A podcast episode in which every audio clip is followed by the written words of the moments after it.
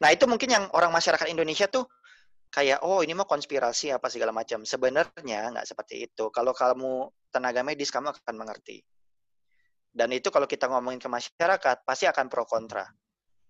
Will Talk Podcast, where young generations speak up. Itu gimana dok obat corona? Obat corona? Kan sampai Nah sekarang gini, belum baru diklaim bisa ini ini, tapi belum benar-benar dilakuin kan dok? Oke. Jadi gini, yang perlu diketahui sebenarnya corona itu kan virus penyebabnya. Hmm. Virus itu sebenarnya self-limiting disease kita mengenalnya. Self-limiting disease adalah penyakit atau disease yang dia self-limiting. Dalam jangka waktu tertentu, virusnya akan mati sendiri dan dia akan sembuh sendiri. Contoh yang self-limiting disease adalah DBD.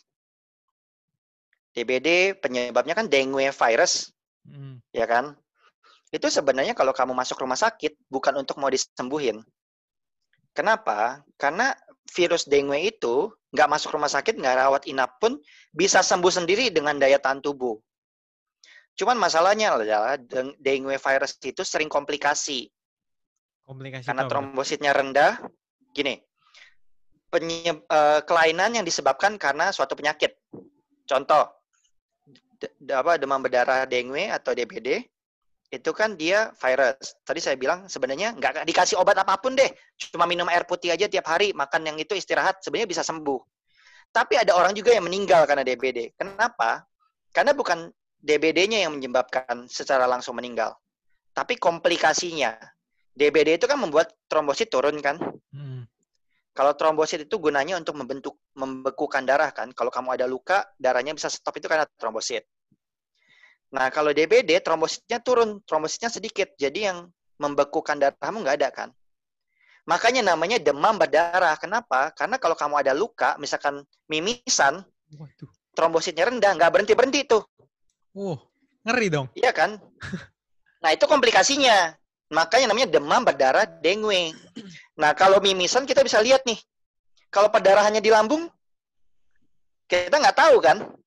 Makanya di rumah sakit itu sebenarnya obat yang dikasih itu obat simptomatik aja, bukan obat untuk menyembuhin, nyembuhin demam berdarah. Karena demam berdarahnya itu akan sembuh sendiri. Hmm. Cuman obat yang dikasih adalah obat yang gejalanya aja. Misalkan kamu demam, nggak enak dong, nggak bisa istirahat dong, daya tahan kamu, tubuh kamu turun dong. Dikasih obat demam supaya demamnya turun. Gitu. Trombosit kamu rendah, misalkan, ya dikasih kalau misalkan rendah banget, ditransfusi supaya nggak perdarahan di lambung. Gitu. Nah, sekarang banyak yang nanya, dok kalau gitu coba buktikan coronavirus eh, sebenarnya yang yang membunuh itu bukan coronavirus betul. Karena coronavirus itu yang menyebabkan meninggalnya bisa karena coronavirus jadinya ARDS.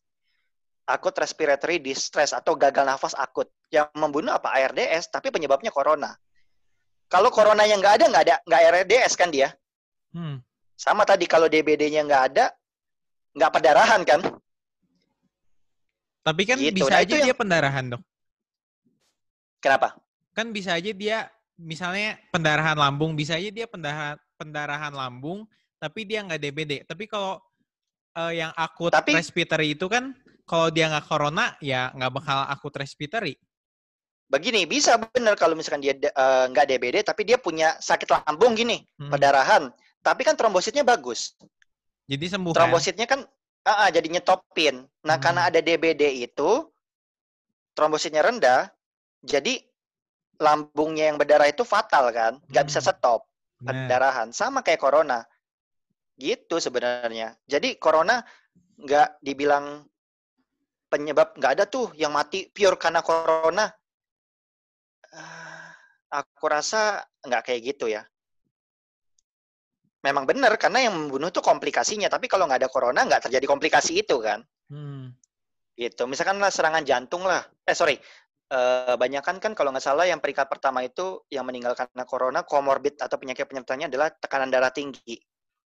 Mungkin bertahun-tahun tuh dia punya darah tinggi nggak meninggal-meninggal kan. Hmm. Tapi kemudian pas kena corona, daya tahan tubuhnya turun, ada penyakit darah tinggi, jadi ke mana-mana lah. Jadi meninggal gitu. oh salah tuh penyebabnya meninggalnya karena darah tinggi itu bukan corona. Kok apa apa sekarang disangkutin jadi corona? Ya memang benar tapi kalau nggak ada corona mungkin dia masih hidup. Kalau hanya pure darah darah tingginya nggak mati mendadak. Ya darah tinggi kan juga bisa nyebabin yang lain serangan jantung dan segala, segala macam kan. Gitu loh. Uh, medicine is not as simple as kayak gitu kayak oh nggak ada penyebab corona yang uh, sorry nggak ada corona yang membunuh gitu berarti corona ini kayak enhancement buat penyakit yang udah ada, benar gak dok? Simpelnya lah.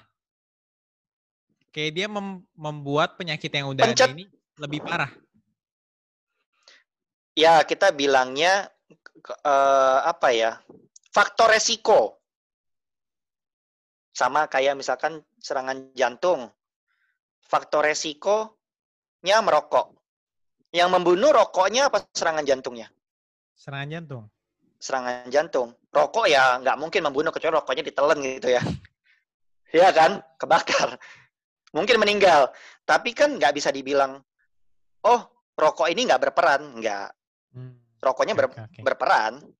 Faktor resiko namanya.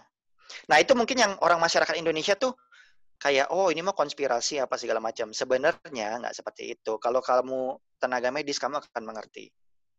Dan itu kalau kita ngomongin ke masyarakat, pasti akan pro kontra. Gitu. Tapi kalau dokter sendiri jadi tenaga medis gak dok? Saya dua tahun di rumah, ya iyalah. Saya dua tahun di rumah sakit internasional. Oh enggak enggak dok, maksudnya uh, selama corona ini kan ada yang bener-bener katanya seharian, jadi bener-bener hmm. seharian capek dari pagi sampai malam. Kalau dokter gitu juga gak? Enggak, saya enggak jadi relawan corona. Hmm. Karena saya kerjanya bukan di rumah sakit. Saya kerjanya di uh, klinik. Tapi kan termasuk ada terdepan. Kan rumah sakit juga ada rumah sakit pusat rujukan yang memang kasus corona semua ditaruh ke sana. Tapi ada juga rumah sakit biasa, bukan berarti nggak ada kasus corona. Bisa aja dari kasus corona pertama ke, ke, ke saya misalnya, ke klinik. Kita nemuin, ini kayaknya gejalanya corona deh lalu rujuk ke rumah sakit pusat rujukan corona. Atau di rumah sakit ditemuin, oh ini karena corona deh di UGD-nya. Gejalanya dirujuk ke rumah sakit pusat rujukan. Gitu. Tapi memang beberapa uh, rumah sakit ada yang juga merawat pasien corona kalau dia punya ruang isolasi. Cuma ruang isolasi di Indonesia terbatas kan. Karena jumlah rumah sakit juga masih kurang di Indonesia. Berarti dokter kalau misalnya sekarang praktek pakai yang itu juga yang benar-benar lengkap? Pakai. Pakai tetap. Yang kuning itu ya? Uh, hazmat suit. Iya. Nah, itu APD juga ada level-levelnya. Level 1, level 2, level 3. Kalau rumah sakit pusat rujukan uh, itu level berapa ada. Kalau misalkan yang garda terdepan kayak klinik itu level berapa ada. Nggak harus selalu. Hmm. Gitu. Berarti sekarang dokter itu di klinik tapi bagian IGD-nya? Bukan. Jadi gini, uh, aku pernah kerja di rumah sakit internasional uh, selama dua tahun. Di rumah sakit internasional tuh gimana dok maksudnya? Rumah sakit uh, standarnya internasional. Tapi di Indonesia? Jadi kan ada di Indonesia. Jadi kan oh. kan ada rumah sakit. Rumah sakitnya juga ada. Rumah sakit itu ada tipe-tipenya, Will rumah sakit oh. tipe D, rumah sakit tipe C, rumah sakit tipe B, rumah sakit tipe A. Rumah sakit tipe A itu segala kasus dia bisa tanganin. Alatnya lengkap. Contohnya RSCM. Kalau di Bandung, kamu di Bandung kan? Hmm, Bandung. Hasan Sadikin, rumah sakit Hasan Sadikin. Hmm. Kalau di Bali, Sanglah, itu rumah sakit tipe A. Nah, rumah sakit tipe B itu rumah sakit rumah sakit di bawah tipe A. Fasilitasnya agak kurang lengkap. Biasanya ada spesialis tapi nggak ada subspesialis, tapi nggak juga kadang-kadang ada subspesialis. Kalau di A tuh hampir hampir pasti ada subspesialis, bukan hampir pasti, pasti ada subspesialis. Subspesialis itu apa dok? Jadi, gini, penjelasannya panjang ya. Dokter umum, dokter hmm. spesialis, dokter subspesialis. Misalkan gini, dokter umum dapat gelar dokter, terus dia spesialis penyakit dalam, hmm.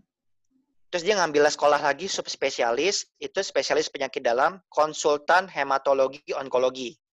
Oh, yang lebih Jadi, benar spesifiknya berarti. Betul, dia masalah perdarahan, darah, dan kanker. Hemato-onkologi. Ada lagi dokter uh, umum, terus sekolah spesialis penyakit dalam, terus ngambil spesialisnya nefrologi. Jadi dia masalah ginjal. Gitu. Lebih lebih jago lah gitu. Hmm.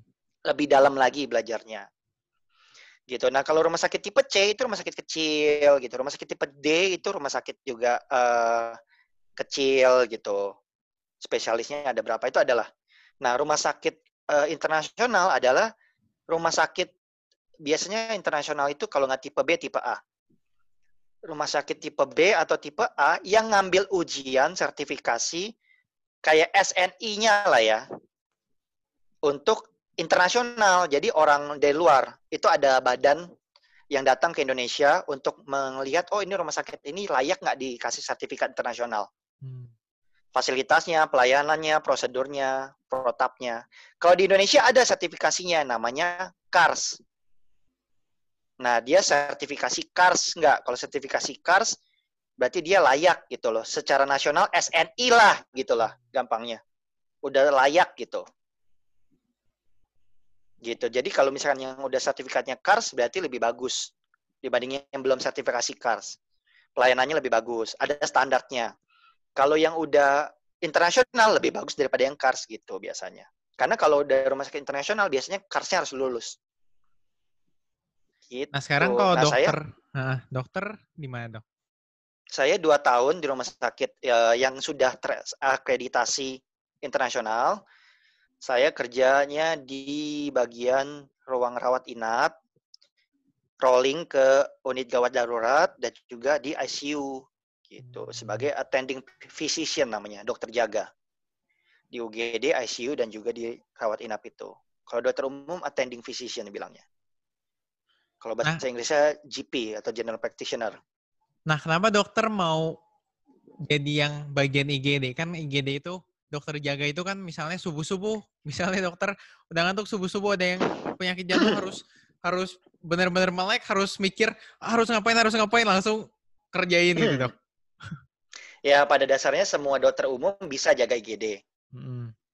Tapi untuk bisa jaga IGD biasanya dia harus ada pelatihannya.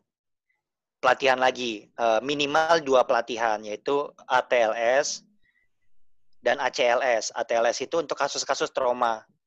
ACLS itu untuk kasus-kasus eh, perjantungan lah gitu. Nah, kalau dia udah dua sertifikasi itu, itu minimal ya. Nanti ada lagi sertifikasi yang kita ambil. Jadi kayak kursus lah gitu. Terus kalau udah lulus, dikasih sertifikat. Kamu bisa nanganin pasien-pasien seperti itu. Nah, itu uh, bisa kerja di IGD. Uh, eh, tapi biasanya yang di IGD itu dokter yang dianggap kompeten. Nah, eh, kalau kenapa saya mau kerja di IGD kan mungkin ada juga oh dia bisa kerja di IGD cuman nggak mau dia maunya di ruang rawat inap aja. Kalau saya pada dasarnya dulu suka tentangan, makanya maunya ngambil jantung atau emergency medis. Dan menurut saya saya lebih suka nanganin kasus yang kelihatan hasilnya gitu loh. Hmm. Misalnya nih kecelakaan, uh dijahit langsung, oh selesai kan? Serangan jantung dikasih obat bla bla bla bla bla, uh, ditanganin secara uh, kompetensi, uh, dikonsulkan ke dokter spesialis segala macam, bisa masuk ICU, terus pulang bisa sehat, itu uh, kayak wow gitu kan. Dibandingin kayak rawat inap, cuma rawat inap kan cuman oh pasiennya bisa udah stabil gitu. Itu paling cuman ya monitor, kontrol, kalau ada keluhan, kalau perburukan baru kita tanganin uh, lebih lanjut lagi gitu. Pada dasarnya sih aku suka tantangan. Jiwa muda.